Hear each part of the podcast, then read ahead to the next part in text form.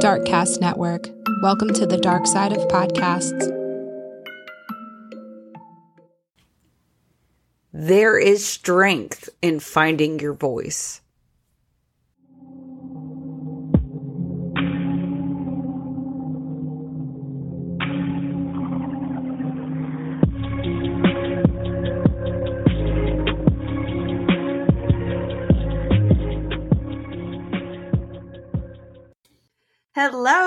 Welcome. Welcome back to Crime Over Cocktails. This is Tiffany, your host, and today I am here with Laurie Gilbertson, who is the founder and CEO of Tribeca Blue Consulting and also was a New York City homicide prosecutor dealing with sex crimes, organized crime, corruption, all of it. You have an impressive resume.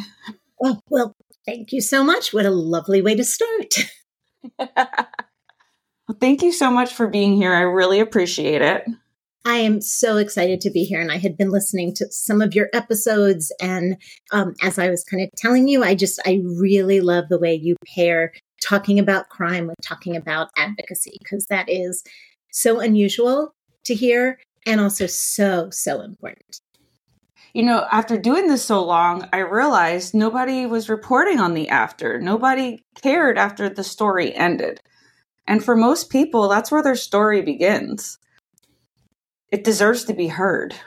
Absolutely. And it, you know, I think that sometimes with true crime, people can really get into just the um, salaciousness of it and just it's exciting, right? I mean, there's so many podcasts, there's so many TV shows, there's so many movies, and I think sometimes people kind of consume that without realizing or just thinking about that these are real people and these are real lives and um, I think one of your, you know, taglines of, you know, there are no winners in true crime, and the, and there just aren't. Nobody really comes out well with any of it. And so looking at how it affects everyone, both during um, and after, is so important. Everyone is going through something. And if somebody can at least listen to an episode and realize they're not alone, there mm-hmm. is help out there, I've done my job. Yeah. yeah, you've done your job. So you worked 10 years doing district attorney's office, being a prosecutor. I was. Um, I knew from, you know, I knew going into law school that I wanted to be a trial lawyer. I knew that, but I didn't know what kind. I just know, you know, I wanted to be in court, I wanted to be an advocate, but I wasn't quite sure what the subject matter was going to be. And so my very first day of criminal law class, the professor was just talking about cases and talking about, you know, what happened in court with them and how they would make their way through and what the effects of them were. And I sat there just utterly fascinated because they were about people and they were about real people dealing with real things in their lives and then ultimately affecting something in the legal system and how the legal system worked. And I knew from that day that is what I wanted to be a part of. And it kind of went from there. And your father was an attorney also. My my father still is an attorney. At the age of 82, he kind of refuses to retire because he loves it too much. You know, so for my dad, um, taking it easy is just not working on Saturdays anymore. So he's um he's a bit of a character, but yes, and he, you know, was is just one of those people who absolutely loves the law, loves everything about it. And that is what I grew up with. So it, it definitely had an influence on me. Did you ever want to work on the defense side or were you set on prosecution? I did do some defense work. So I did a clinic my um, my third year of law school. And so half our year was spent doing defense work and half the year was spent doing prosecution work, which was fantastic. And I thought it was such a great way for the law school to run it. And at that point, I really wasn't sure.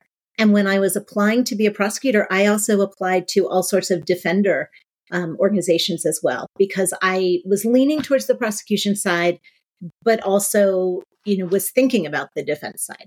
Ultimately, I went on the prosecution side because I really felt that that was where I could have the most influence because prosecutors have a lot of power. It's undeniable. You have a lot of power. You represent the people. You have the resources of the state behind you, although people think those are just kind of unlimited. They are not. They're often very, very sparse. but I really felt that's where I could have the opportunity to do justice as opposed to representing one client at a time. I could have the opportunity to really um, shape things in a different way. And so I ultimately went to, to that side. And I also felt that, you know, in a very kind of 24 year old idealistic way, I could wear the white hat. You know, I could do some good every day. And I realize now, um, and certainly started to realize then, that a lot of people don't look at prosecutors that way at all. right? But that is, that is how I felt then, and it's still how I feel on so many levels. Well, no, that's good. I mean, I think a little part of all of us wants to change the world. Yeah. Yeah. And if everyone just puts in their little part, I can see where it could possibly change one day, but everyone's got to do that little part. And you know, the world changes just tiny bits at a time in people's lives a little bit at a time. And you were saying, you know, if your podcast touches just one person and changes them a little bit, you know, then you've changed the world in that way because it changes them and then it changes their life and then they affect other people. And there's that kind of ripple effect. And often we can get so frustrated thinking like, you want to have a big effect and how do you have that? And I really thought in my career as a prosecutor that it was just making somebody's life life a little bit better. And whether that was helping them get property back after it had been stolen and navigate how to do that, which was not easy, wasn't made easy, lots of bureaucracy. Whether it was, you know, something like that, whether it was just being a listening ear to a victim, having nothing to do with the case, but just being someone who was there and then being their advocate, whether it was winning, you know, a big case that changed the law, all of those things had an effect. And I don't think any of the effects were any better or any bigger than, than any of the others. Speaking of changing some laws, have you seen any changes since your time doing this going in the right way? I think so. And, you know, it's been an evolution for me too. I think just as you mature in your career and as you have more experience, I think the perspective changes from being, you know, 25 and being in a courtroom then. So as as I was there over those 10 years, some things started to change. You know, as I look at it now, yes, I mean, you, you see so many um, things becoming uh, much more prevalent even in the public awareness, things having to do with bail and its effects on people who can't afford to make bail and how that becomes such a, a kind of punishment. You know, that if you can't afford to make bail, you end up in jail, whether even for crimes that, you know, it's parking tickets or something nonviolent and things like that that just really need to be reformed. So I see a lot of that. And that is um, so fantastic. And I would hope, you know, people on kind of all sides of, of law enforcement can come together for that. And right. some of the other things I've seen, which, um, you know, has to do with advocacy and with other things, are just, you know, in terms of gender, in terms of who is running things. When I was in the district attorney's office, you know, almost all of the top people were men. And many of them were amazing, incredible mentors to me who I learned so much from, who were um, just talented trial lawyers who I, you know, really helped shape my career. And now we look at so many offices and there are women in leadership. And that makes a difference in how things run, in how things are looked at. I think in my old office there uh, out in Queens now, the district attorney is female. And I think her entire top leadership staff is female. And it's fantastic for change. Girl power. Yes, right? yeah sometimes I get frustrated because when you look at stalking cases, domestic violence, sexual assault, pedophiles, it's always like, is the law ever going to catch up? The law takes a, a, long time to catch up. It really does. And sometimes it feels like it's a glacial pace, you know? And the legal profession in general often feels like, you know, certainly in business, it feels like it's 15 years behind, you know, where a lot of businesses are. And it's starting to catch up. But those kind of cases, yeah, I mean, it really requires a real kind of seismic shift in how we look at things. You know, look at, at sex crimes and rape cases and the kind of evidence that used to be allowed in, which was really just kind of blaming the victim kind of evidence. You know, what was she wearing and where was she going and what had she been drinking, if she'd been drinking and why was she out. And that has changed. It's still not perfect at all, but it's changed. So there is hope that it does. I think it really does, but you need, you know, dedicated people out there willing to do that. And also, I think public perception, you know, a lot outside of even the legal arena to shape public perception to help change the law because it's all intertwined. I wish like if one state something gets passed that's super important for like stalking stuff like mm-hmm. that that all the other states would just kind of have to follow suit because clearly a law got changed for a reason. There was a purpose. Mm-hmm. So why do you have to wait in another state for the same thing to happen to have the same law? Right. Right. And hopefully, you know, reform in one state will affect others. And, you know, it, it's also great to get some federal laws that change things. But of course, that's not how it is in state court. So you're, you're going to have to, even if things change federally in all federal courts for, you know, domestic violence and stalking cases, most of those are state crimes. So right. it's going to have to be each state individually. That would be a major change. So if you can affect that, I hats off to you for that for sure. And all over encompassing law for all states. No, I would love to somehow. It's it's on my bucket list. hey, we'll chat. We'll chat some more. yeah.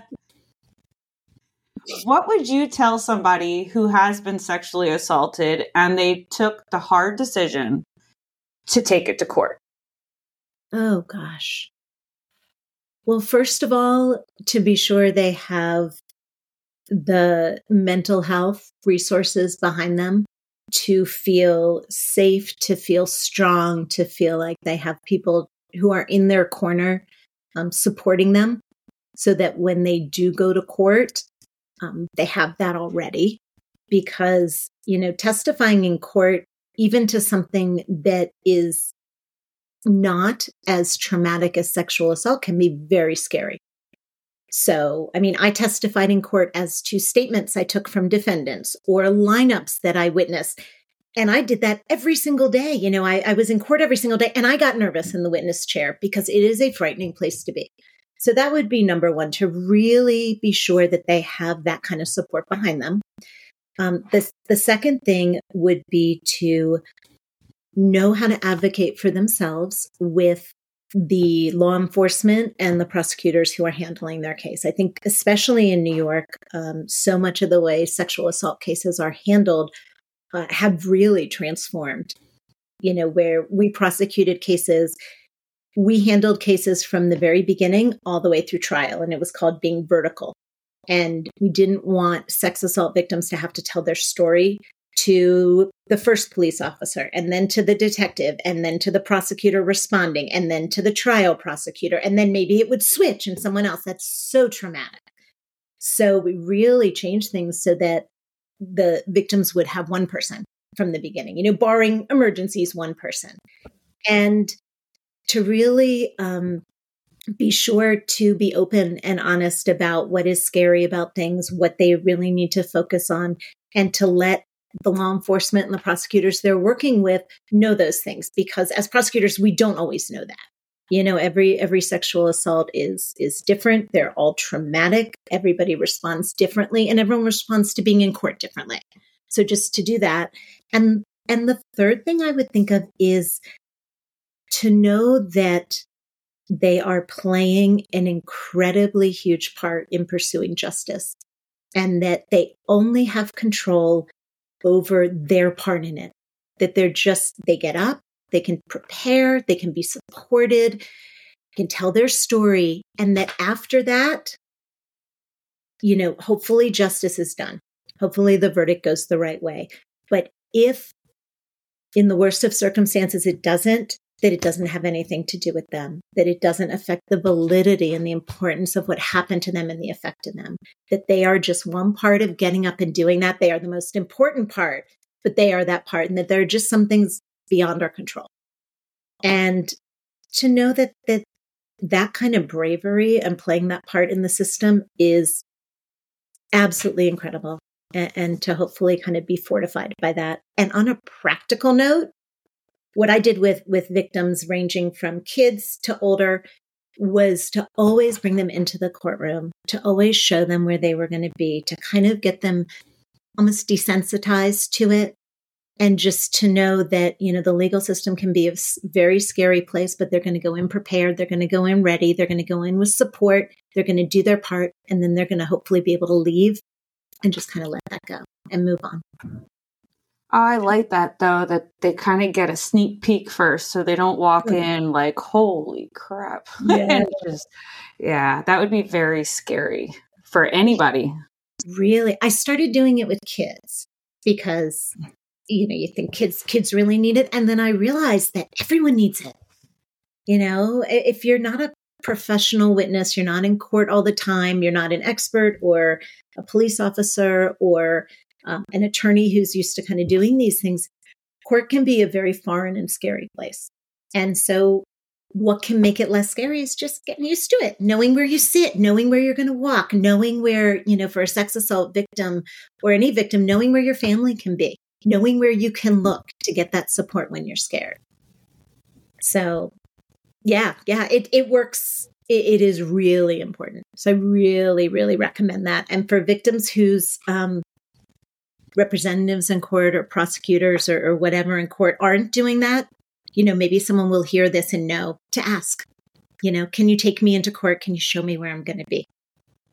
Yeah, I didn't know that that was a thing, but I think that is brilliant. Take a little bit of that unknowing away. Right. Right. Yeah. It hmm. helps. It really does. Oh, I could see that totally. Because then you're like, okay, I know where I'm going. I know where to look at my mom and dad the one thing that always drives me nuts is if somebody's been either abused or um, assaulted, and then their perpetrator is the one who questions them when they are their own pros- or defense attorney. Why do we allow that?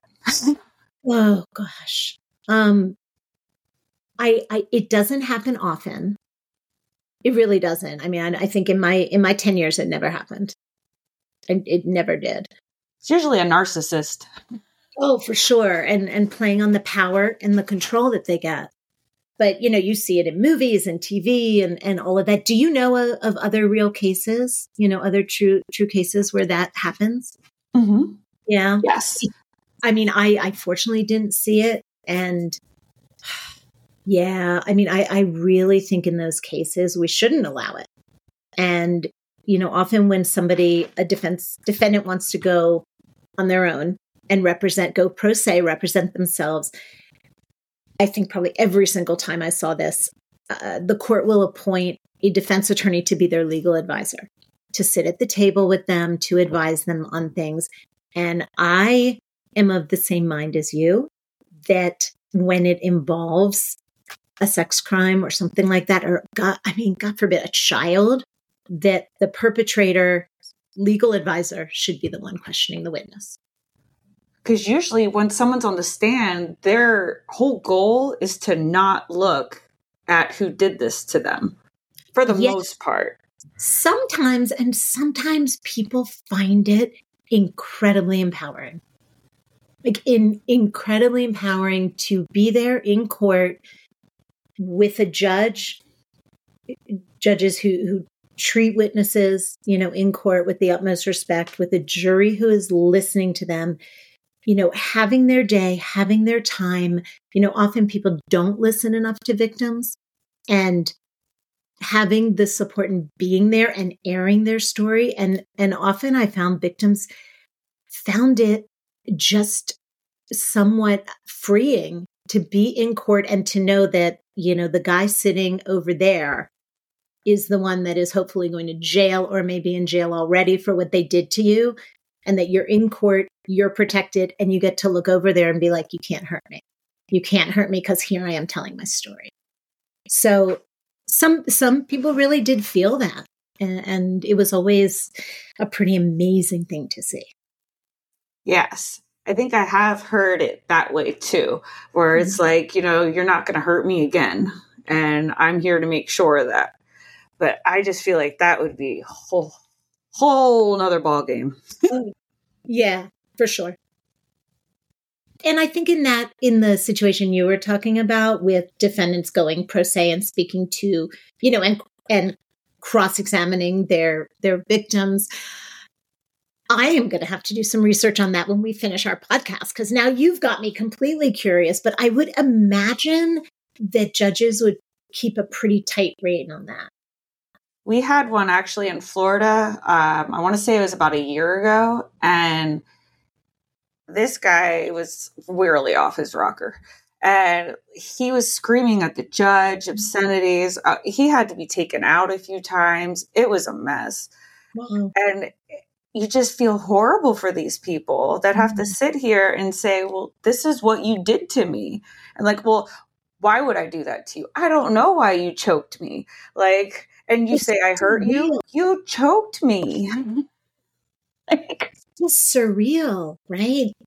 Like mm-hmm. it, it, just seems absolutely surreal. But I, I would imagine in a, that case too that the jury sees it. Oh yeah, he's he's gone. good, good. I mean, for the most part, I don't know anyone who's successfully got themselves off.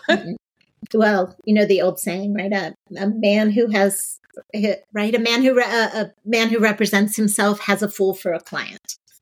Oh yes, I know that one. I think maybe the only one who might have been able to get away with it would have been Ted Bundy because he did so much research. Mm-hmm.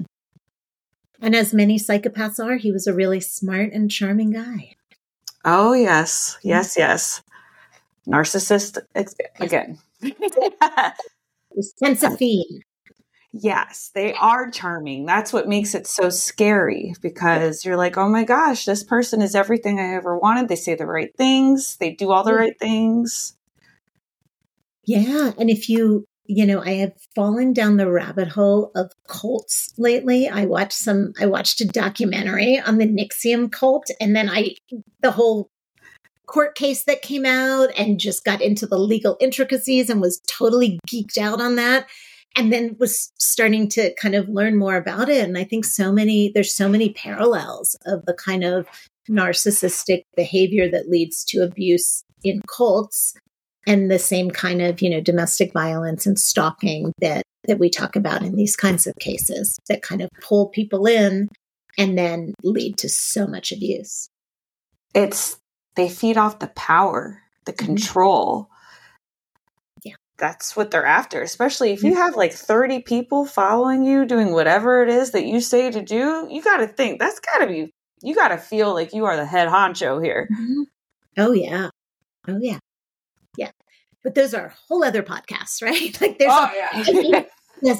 the whole industry that has cropped up around that too. But it's so good, just like you're doing with this, you know, to shine a light on these things. Because without that, you know, you have people in cults who, you know, of course, don't understand that they are actually in them. And then when they get out, are so ashamed that they got caught up in it. You know, just like, you know, a domestic violence survivor may feel that too. Oh, it was my fault, or um, I made him angry, or all the things they're kind of brainwashed to believe that that that is so internalized after so long. And just as a, with a lot of these people in the cults, you know, with with domestic violence survivors, it's never their fault. It's, no right. It's never their fault. But that, there's some deconditioning, you know, that goes with that to finally feel safe enough to understand that. Right. No, absolutely. It's, oh, I shouldn't have wore that outfit. Or, you know, why didn't I leave sooner? But maybe you didn't have the financial means. If you're also being financially abused, how are you going to leave? And there's, you know, you asked how things are, I think a while ago about how things are changing. Um, and if I'd seen changes in the law or in the system. And, you know, I do think that our view of domestic violence survivors and certainly calling them survivors even as opposed to victims um, it's it's a word but it's important. It's an important word and important in how the the legal system sees them and important how they see themselves. And you know, when I was prosecuting, we started prosecuting some domestic violence cases without the survivor, you know, without the woman, because they would sometimes be so scared or also just so still under the control and power of the perpetrator that we couldn't get them to testify. And at the time, I certainly believe that was the way to go to keep them safe and to keep their children safe. As I look at it now, you know, all these years later, while it was revolutionary and it certainly, you know, succeeded in getting some people out of very harmful, you know, violent relationships that could have led to death um, and saved their lives, there is something about doing that too that becomes very patronizing to that that victim, that survivor, right? The system has now taken over the power. And where's their power? And I'm, I'm not saying that we shouldn't be doing that in some really dangerous cases, especially with children involved, because if the woman can't necessarily protect her children, sometimes, yes, the state does have to step in and do it. And I did have a case like that. And I, I remember doing it. I remember at the time being so like, I couldn't understand why this woman didn't take her baby and leave. And I was very young. I was new. I was inexperienced. And I had this case where, you know, her, her partner had taken a gun and fired at her and it fired into the crib where the baby was. And the baby, thank goodness, uh, was fine. And the woman was fine. And she still wouldn't leave him. And I prosecuted it without her and indicted him. And the case went forward and he went to jail and they were, were out of that situation. But like you say, the story starts there, you know, and at that time, I I understood that she needed to be out. And I did I don't know that I fully understood why she couldn't get herself out. You know, it's something that came with experience. I was probably a year into prosecuting. And so ultimately the result was the right one. But there needs to be more support. There needs to be more understanding. There needs to be more public awareness. And There needs to be more resources to help these women and not just have someone else step in and take power and control over them. Even though, like I said, I, I have no regrets. It was the right thing to do. And they were safe and they were ultimately separate and good. And she was great and the baby was great and the right result. But that's you know that that's a nuance that doesn't necessarily get get addressed. Well that's what i was thinking like if the person that you committed this against doesn't show up how does that affect the case? Yeah. well it used to be in the law right? You see it on law and order or whatever you know the the police officers respond and they ask the woman do you want to press charges? And then she says yes or no. There's no such thing as pressing charges. It's not it's not the the victim's decision whether or not the case will go forward.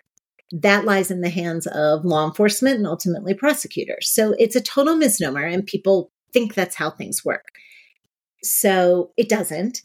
And when they don't show up, I mean, we would, we would, it depends. I mean, if, if there were some real serious cases, some could be domestic violence, you know, even in narcotics cases, homicide cases, organized crime cases.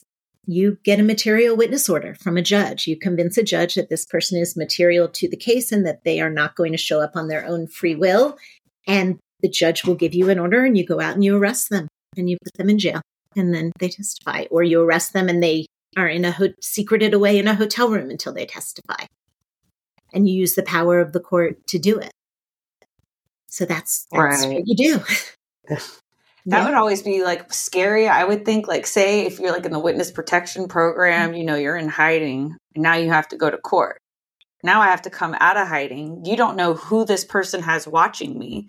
You don't know if someone's going to follow you from the courthouse. There's so much that just goes into all of this. Mm-hmm. And there were a lot of precautions we could take you know, certainly um, having uh, police protection, um, often asking, certainly with you know undercover officers or things like that, which is a, a, a different story. Having the you can have the courtroom closed under certain circumstances. Um, sometimes having a witness's identity blocked, but still finding a way to allow for you know confrontation, the right to confrontation and to cross examine you know, so that the defendant certainly didn't have any constitutional rights violated. So, so the legal system has some things built in to protect against that and to protect against that kind of idea. But you never know what's going to you know what what a judge will rule and how it's going to work for a witness and what protections they're going to be able to have right nothing is foolproof Hi, I'm Ashley, a true crime fanatic. I'm Dan, and I don't know anything about true crime. Together, we host Fuck That, a true crime podcast that covers cases that highlight important topics that are often overlooked, such as wrongful convictions, domestic violence, and social inequities, sprinkled in with the occasional case with spooky themes. If you are looking for your next true crime fix delivered candidly with a hint of sarcasm, you can listen and subscribe to bi weekly episodes of Fuck That wherever you listen to your podcasts. And don't forget to give us a follow on Facebook and Twitter at FThatPod and at F that underscore pod on Instagram. Have you ever worked a case where the judge did not go in the right favor? Like, how bad does that not only bother you, but probably that hurts your soul, I would imagine, because you know that wasn't the right call. Yeah, you mean in terms of protecting witnesses or? Yes. Oh, oh gosh, yes. Thank you so much for bringing that back. I really appreciate it. Uh, yes. Sorry. No, no, it's important. Yes, many times. And uh, the the one that sticks out to me the most is a school shooting case that I tried. Uh, school sh- a shooting on a college campus that left uh, left a young man paralyzed. So he was he was in a wheelchair, and you know, obviously couldn't walk. And this was part of our case that we had to prove that, in fact, the bullet had gone into his spine and the bullet had caused the, in, the lifelong injury of him being in a wheelchair and paralyzed. And the judge in that case decided that it would be too prejudicial for this victim to, and I should say survivor, uh, who could not sit in the witness stand, obviously, because there there was no accommodation at that point. I don't know now, you know, maybe courtrooms have some of that, that there could be a ramp and there could be a way for him to get in, but he was going to sit in front of the witness stand. And that it would be too prejudicial for the jury to see him in a wheelchair. So, what the judge made us do over my extremely strenuous objection and probably my head exploding uh, was have us bring the witness in. He had to have in a humiliating way, get himself and have someone help him into the witness seat so that when the jury came in, there he was. So they wouldn't see a wheelchair, know what was going on, any of it. And then he testified to his injuries, he testified to everything. And then the jury went out and he had to do the same humiliating thing of putting himself in the wheelchair and getting himself out. And and as you said it crushes your soul the bravery he had to testify under and under cross examination for days and and other things in the case that that were just so so difficult and traumatic for him you know just uh, re-traumatizing him over and over. It absolutely blew my mind i could I, it was i mean first of all it was stupid honestly because it was obvious. And, and you know, I kind of said to the judge, what are you going to ask him to stand up and walk out of court? He can't do that. He's in a wheelchair because this guy shot him in the back. That's right, why that's the end result. right. It, you know, and and the same judge treated the defendant in that case, who who obviously every defendant gets treated should be treated, you know, in court with the courtesy allowed everyone in court, right? You're a criminal, but you are a criminal defendant. And the judge, same judge in the case who made the victim go through this humiliating exercise. When the defendant walked in and, and his birthday fell, you know, during the court case, judge wished him a happy birthday. And I just, you know, the injustice of it, just the very perception even of it was so overwhelming to me. So, yes, when you ask about things like that, that is the one that sticks out the most in my head. Uh, ultimately, justice was done. Defendant went to jail for a very long time. And the victim survivor in that case got to face him at sentencing while you know in his wheelchair and turn right to him and say why did you do this why did you do this this was so crazy that you felt the need to do this because here i am in this wheelchair for the rest of my life and here you are going to jail for the rest of yours but he got a little bit of closure and that ultimately was why I became a prosecutor, just to give him a little bit of something. Couldn't fix that, but he got that. That's good. At least he got justice. Yeah. Not was easy. the perpetrator like another student? No, he he was not a student, and that's kind of what the the argument that he had with the students arose out of. They were at a bar, and they were at a bar off campus, and the perpetrator and some of his friends wanted to get into the bar, and the young man he ultimately shot was the bouncer at the bar, and he didn't let them in. And so they were angry, and they followed them back to the the campus. Um, the perpetrator and his friends, none of them were stu- I don't think any of them were students at the time. So they followed him back to the campus and and shot uh, not just him, but other people and into a full crowd, full crowd of wow. Which, you know, Fortunately, more people were not injured or killed. Unfortunately, right. several were that were lasting injuries. Apparently, you didn't need anything to drink, dude. like, yeah, didn't. no. Yeah. That's crazy. Mm-hmm. Uh, sometimes I feel like the perpetrators get more rights than the survivors do. And that's another thing that just drives me nuts. Drove me nuts as a prosecutor often. I mean, that is that is our legal system. And I would imagine if you had a defense attorney come on here, they would say the exact opposite and say that they feel that their clients don't get as many rights as the state has or the victims and witnesses get it's all a matter of that perspective. There are the beautiful thing about our legal system is the protections that it affords people and the fairness, hopefully, and the justice that you get from it. That is our legal system in an idealized sense. Right? In in on paper, in the ideals, and yay, America and our legal system. Um, in reality, it's quite different.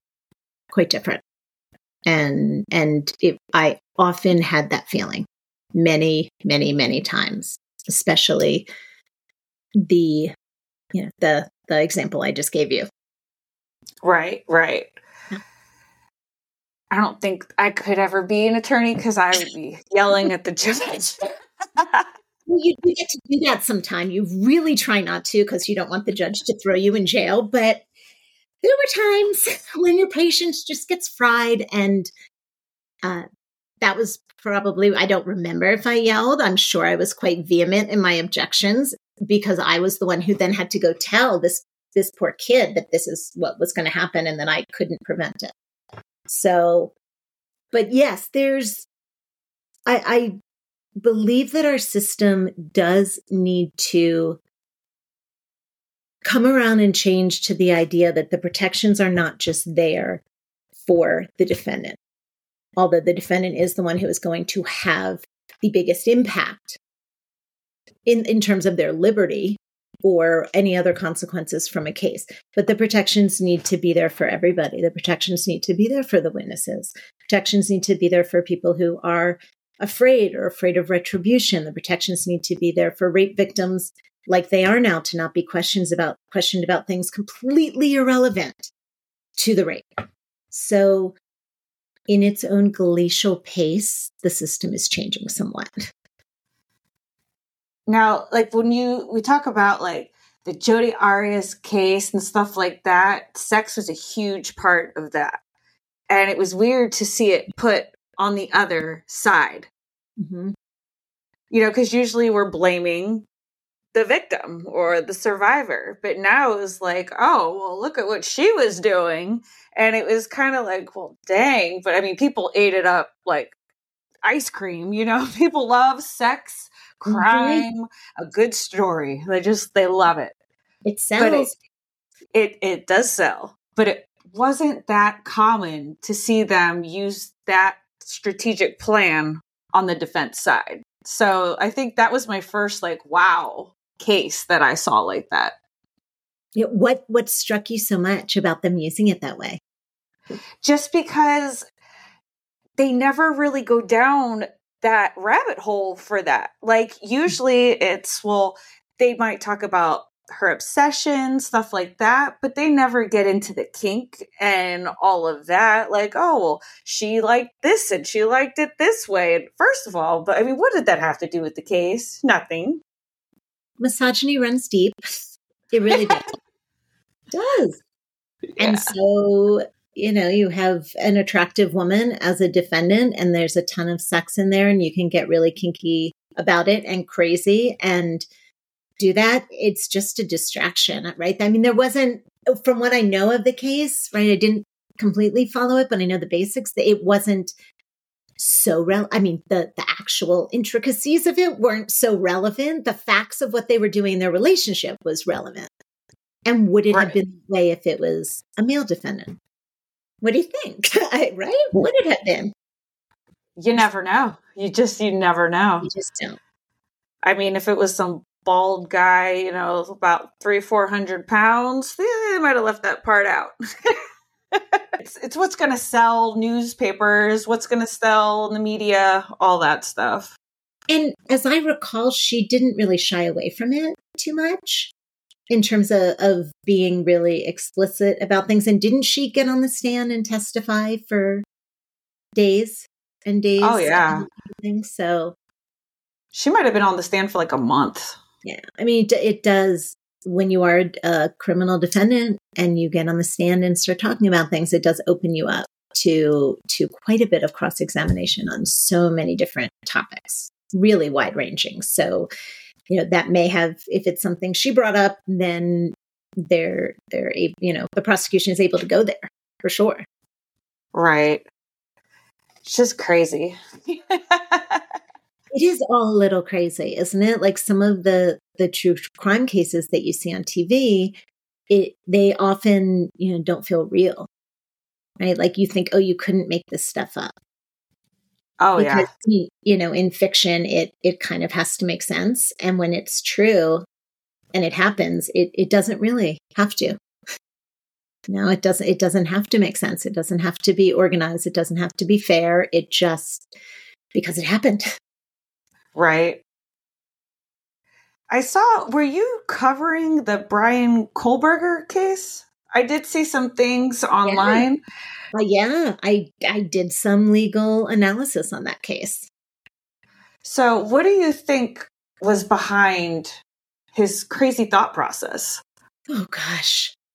That is another one where I I truly from the the evidence and, and looking at what he's done seems to me like just a true true psychopath you know and the thought process being he is going to do what he wants and see what he can get away with and i have encountered a, a lot certainly a lot of cases as a prosecutor you know really dealing with the everything from crime scene on up.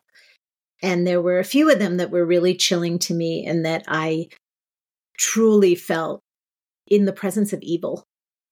Not just somebody who committed a stupid crime or even committed, you know, something like this shooting that I that I told you about. While that person was you know, I think a terrible person did a terrible thing. I didn't feel in the presence of, you know, evil in that way. He did an evil thing, but I didn't feel that. And there were other defendants, a few that I did that I, I when I think about it now, it still chills me. And the Bryan Kohberger case is one of those. And even just reading the indictment in that case, which, you know, lays out, out all the evidence against him, even just thinking about what the planning that had to go into, you know, killing what four people in a, a very kind of ritualized way and covering his tracks that way and, and being so fascinated with serial killers and wanting, you know, it seems like he wanted to experience that for himself. And, and it really feels just evil, just so evil, just like a psychopathic evil. Not to be Right. too out there with it, but that's that's what it it's felt like to me in in commenting on that case and in really delving into it. Because when you think about what that crime scene must have been like, just the the blood, uh, the terror of the victims, um, and what it must have taken to get in and out and to plan it that way. It, it just, you know, even for me who has seen a lot, it kind of astounded me. It's And it kind of takes a lot to get to me, and that that one did. Yeah, I can totally see that. Do you think the fact how serial killers are put on, I don't want to say a pedestal, because Mhm. clearly these are bad people, but You people, yes. No, I think we can safely say that. Yes. but you know people they write books they make movies they have t-shirts they have oh i got the mug you know what i mean what do you want they have it but do you think that influences people to say i'm going to be that next one You know, with with the son of Sam laws, which prohibit criminal defendants from profiting from their crimes, they can't, you know, write a book and, and get money from it. But that doesn't stop the media and the public from being absolutely fascinated by it. It's it's a really interesting question. Does all of that play into it? For some, it seems to that they want the the media notoriety and they that's how they want to make a name for themselves and I think that's why so many media outlets are really encouraged to use the victims names not the the killer's name. You know to focus attention on the victims the people who have suffered their families you know as as you know uh, and not give that to them. It seems to me that if you suffer from or are affected by or just that's you know you're someone like Bryan Kohberger which seems to me he's got that psychopathology that the media attention is is just a bonus and the rest of it is probably going to happen anyways. Right. Some people they just want to know what it's like to kill mm-hmm. somebody which is the weirdest thing to me. Like what what makes you think you get to play god i will never understand that i don't want to Yeah. understand that yeah. I mean, I know you've had, you know, psychologists and, and people on your show who can probably give you a much better understanding of that kind of of pathology than I can. Um, but it's it's pretty scary. Scary stuff. no it's very scary absolutely yeah. Yeah. And we'll see what happens with that case. yeah because i mean they're dropping bombshells all over again so it's it's crazy it's like new stuff comes out almost every week so Yeah. How do you feel being so enmeshed in all of this all the time with the podcast? Does it get to you? So it used to a little bit because I love the shows and I don't know why. Like, I mm-hmm. think a lot of us women do. Yeah. And I think after time, it dawned on me why is because I think we can see ourselves in a lot of these stories. And it's kind of familiar to us. And we're like, oh gosh, like light bulbs come on, you know, like, mm-hmm. oh, this has happened to me before. This has happened to me before. And then you see the end result of what could have happened to you. And I think for me, that's what kind of drew me in. It took me a minute to get there because I'm like, why do I love this so much? What's wrong with mm. me? But the more I dissect it, and that's even how I totally flipped a switch with my podcast, is mm-hmm. because you realize this mostly happens in childhood. Childhood trauma sets people up for their adulthood. So if you're a child and you've been molested, neglected, abused, you have a really good chance of being a perpetrator yourself when you get older and maybe not even realizing it. Generational abuse, huge. You know, it's if this is the way you were treated, it's normal to you. So you don't know what's wrong with it. Same with like pedophiles. Most of them, they were victims themselves. And so it's just understanding maybe why people do the things they do mm-hmm. and not to give them a hall pass or anything, but sometimes you can be like, I don't know if this person had any other choice than to become this monster. Yeah. Wow. That is very profound. incredibly self aware. Yes. Yeah. And for a little while, that's like all I watched. And then, you know, you dream about things. And, and it's like, okay, you got to watch like Family Feud or something. Cleanse your palate a little bit with something like amusing and, and not requiring a lot of thought. Exactly. But yeah. I'm glad I did because that was that was my aha moment. And then mm-hmm. that's when I knew I was no longer going to report on all these crimes. I wanted to talk with survivors about what they've been through. Where did this start? What was their childhood like? You know, a lot of these people who end up in abusive relationships were abused as children or they were molested by their father. So sex to them is nothing. It's void. Mm-hmm. It means nothing anymore. So when they leave the house, most of them leave, you know, either at 18, could even be before 18, because they just want out of the situation that they're in. And they turn to the streets. How do they make money? You know, because now that's been embedded in them mm-hmm. that this is how I survive. This must be okay. This is what I'm good for. I'm mm-hmm. good for sex.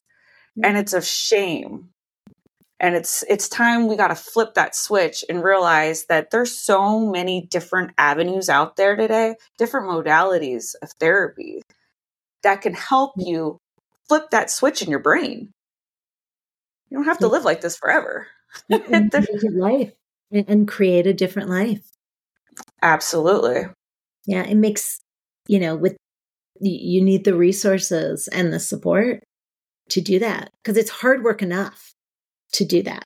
You know, the oh, therapy yes. and the changing old patterns is difficult work and it is work. So you need to have the support to be able to do that work with someone who you can, you know, who victims and, and people can trust and feel safe with. Right. And it's hard. Yeah. I mean, it's hard confronting yourself with what you've been through. Yes. People don't want to face that they want to shut it down. Look at John Stamos just came out and said he was sexually abused as a child and yeah. that he just packed it away. What do you think that did to him for his whole life? He's been living in his own prison and making it look. I didn't know that about him, but to know him, to think of him as an actor, I mean, look at him successful, mm-hmm. you know, all that. Like, wow. Yeah, it's it's crazy. Mm-hmm. You just never know who's walked in mm-hmm. what footsteps. You don't. There's a lot of gray in the world, right? And there are there are some things um, that are black and white for sure, and there are some things in in looking at at crime and perpetrators and victims that that can be very black and white, but there's so much more gray, and prosecutors are better when they see the gray. Defense attorneys are better when they see the gray. Judges are better when they see the gray. I mean it just makes for much better outcomes all all told. But yeah there is there is so much of that. I think we're everything you're talking about we're only starting to realize and to see or, and yes. maybe not to to realize but to actually face to have it be in the public consciousness of it i love it's becoming more open. People are able to say this happened to me and this is this is real and I don't want to live like this anymore. Like I can't tell you how many guests I've had on my show that thought they were alone. They had no idea there were any resources. Some of them held in what happened to them for 30 years. They didn't mm. tell their mm. parents, their spouses, nobody knew. Wow. That's a hard burden to carry for 30 years. And then there's some connection and they feel okay to to face it or at least are right. willing to start that process.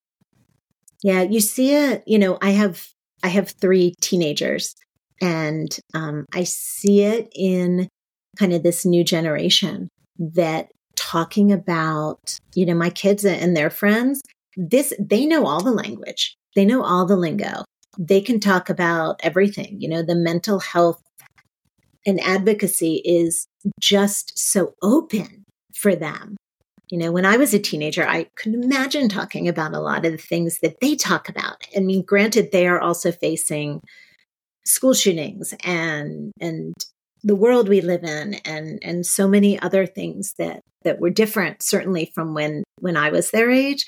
But I I look at them and I am so kind of inspired that that this is the world that they live in but also this is the world that they are helping to change and helping to make so much more open and and i'm just astounded you know by some of the conversations that i kind of overhear you know all with all of them or the things that they just say and, and that they're just removing this whole stigma of being depressed or having suffered a trauma or abuse or you know needing mental health support that it's becoming just so accepted.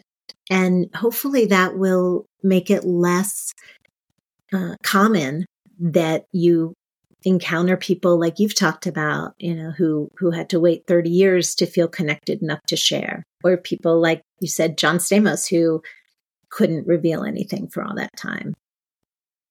Yes, it's like let people breathe, you know? yeah. And know it's not their fault. They're not to blame. Yes, that was another big one. One of my guests, he was nine and he was uh, oh. sexually assaulted in a movie theater. Oh, and by a man. Um, he was there with his friend, and he got up to go get popcorn. And the guy was there was a guy at the counter offered to buy it for him, and then took him in the bathroom. and he didn't realize that men had sex with men, so he was mm-hmm. very ashamed. He's a little boy, you know. He didn't understand what was happening. Mm-hmm. And then it's you go through the does this mean I'm gay? Like, does this mean, mm-hmm. you know, it's like this whole thing. And it's like, no, no, no. Like, this was not your fault. You, yeah. you were hungry. you know, like, you did not ask for this. And so now he has, he does group counseling and, you know, they're all raising their vibrations and they're all on the path to better. And I just, I love it. I love it. Love it. And it's just yeah. so important to get all this out because everybody deserves to live their life the way that they want to. Mm-hmm. Unless you're don't, a serial killer, then you don't. Yes. Yes. Or a pedophile. yes. Yes. We have to, we're going to carve some exceptions into that statement, but we know, I know what you mean. Yes. Everyone deserves to be the best version of themselves. Yes. Yeah. Yeah. Oh, that is it. I am so grateful for this conversation that started with talking about prosecuting and has ended with talking about like changing also started with changing the world and is like veered into other ways to change the world. It's really yes. lovely. Oh thank yes. Is there anything that you wanted to add for survivors or for anything that you can think of Oh gosh, I think we have covered a lot of ground. And I think that, you know, you have said it probably um, better than, than I could right now that, that people deserve to live their lives and live their best lives in the best way they can. And a lot of my part of that was people who were coming into the justice system.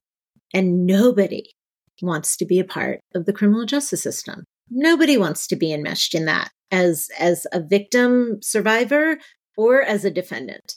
You know, the only people who kind of want to be there are the attorneys and the judge. And often I think the attorneys and the judge don't always want to be there.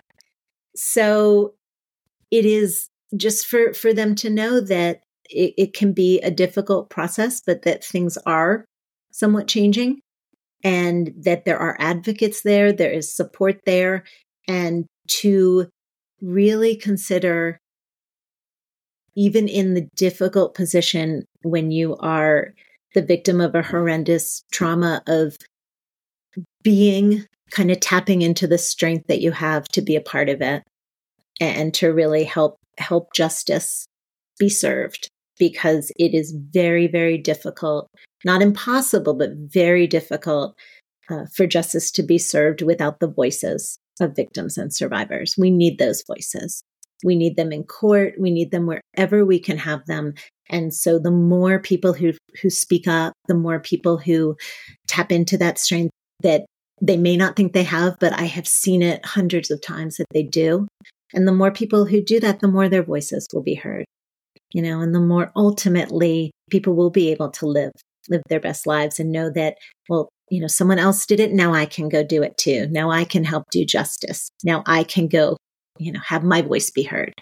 Because while I, you know, as a prosecutor was able to prosecute some cases without victims, ultimately never as effective as a victim having their voice be heard. And there is strength in finding your voice that way. So I just encourage them, no matter how hard it seems, to try to do that. I love that. Yes. You hold the power. Use it. Right. right. And come out stronger for it and pave the way for others. That's right. Yeah. Do you want to uh, mention about your foundation in case anyone is interested? Sure. Well, it's actually not a foundation, so not you know not the the the work that you're doing. Um, no, I actually have. No, it's fine. Um, I just don't want to take credit for something I'm I'm not doing. Uh, so yeah. So after um after working as a prosecutor, I I eventually left that world and moved on to some other things.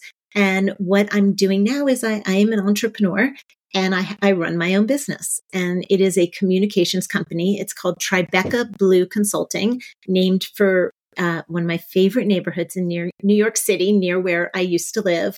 And the blue because there was another Tribeca. And so I needed to add something to be able to, to copyright the name.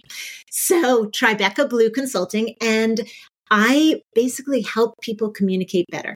So I do media training for, for people who are going out, you know, on the news. I'm podcasts in the media. I do public speaking training and I do present, presentation skills training. So if you're really afraid of getting up and talking and letting your voice be heard, then I am the person who is there to help you gain that confidence, gain that clarity, and be able to go out and speak out and have your voice be heard. Find that voice and get it out there. So that's what I do. I do one on one coaching. I do trainings and workshops in various organizations. And I also do keynote speaking on lots of different topics. So you can find it at my website with the incredibly long name of Tribeca blueconsulting.com. I should fix that. And you can always reach out to me there. My email's on there, and I'm also on LinkedIn under Laurie Gilbertson. I'll put the links in the show notes too. Perfect. Sounds great always happy to hear from people. Yes. Yay. Yeah. That's it. Well, thank you so much for being here. I really do appreciate it. This is Me great. Too. This was lovely. No cocktails, but lots of lots of crime talks. Yes. if you know somebody who could benefit off of this episode, please share it with them. I want to thank all my listeners for actually trusting in my podcast and accepting what I have to offer.